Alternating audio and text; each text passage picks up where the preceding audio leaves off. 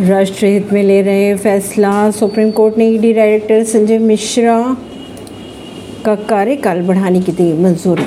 Supreme court ने ED director Sanjay Mishra का कार्यकाल बढ़ाने की मंजूरी दे दी है। कार्यकाल बढ़ाने की अर्जी केंद्र सरकार ने लगाई थी। अब संजय मिश्रा 15 सितंबर तक ईडी डायरेक्टर रह सकेंगे। सर, केंद्र सरकार ने 15 अक्टूबर तक एक्सटेंशन मांगा था, लेकिन उसके लिए सुप्रीम कोर्ट राज़ी नहीं हुआ था। कोर्ट ने यह स्पष्ट भी किया था कि इससे आगे का कोई विस्तार नहीं दिया जाएगा। एक्सटेंशन देते हुए सुप्रीम कोर्ट ने कुछ सवाल भी उठाए। उन्होंने पूछा कि सारी ज़िम्मेदारी सिर्फ़ एस के मिश्रा को क्यों दी गई?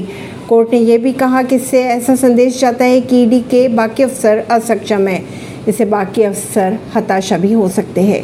परवीन सिंह, नई दिल्ली से।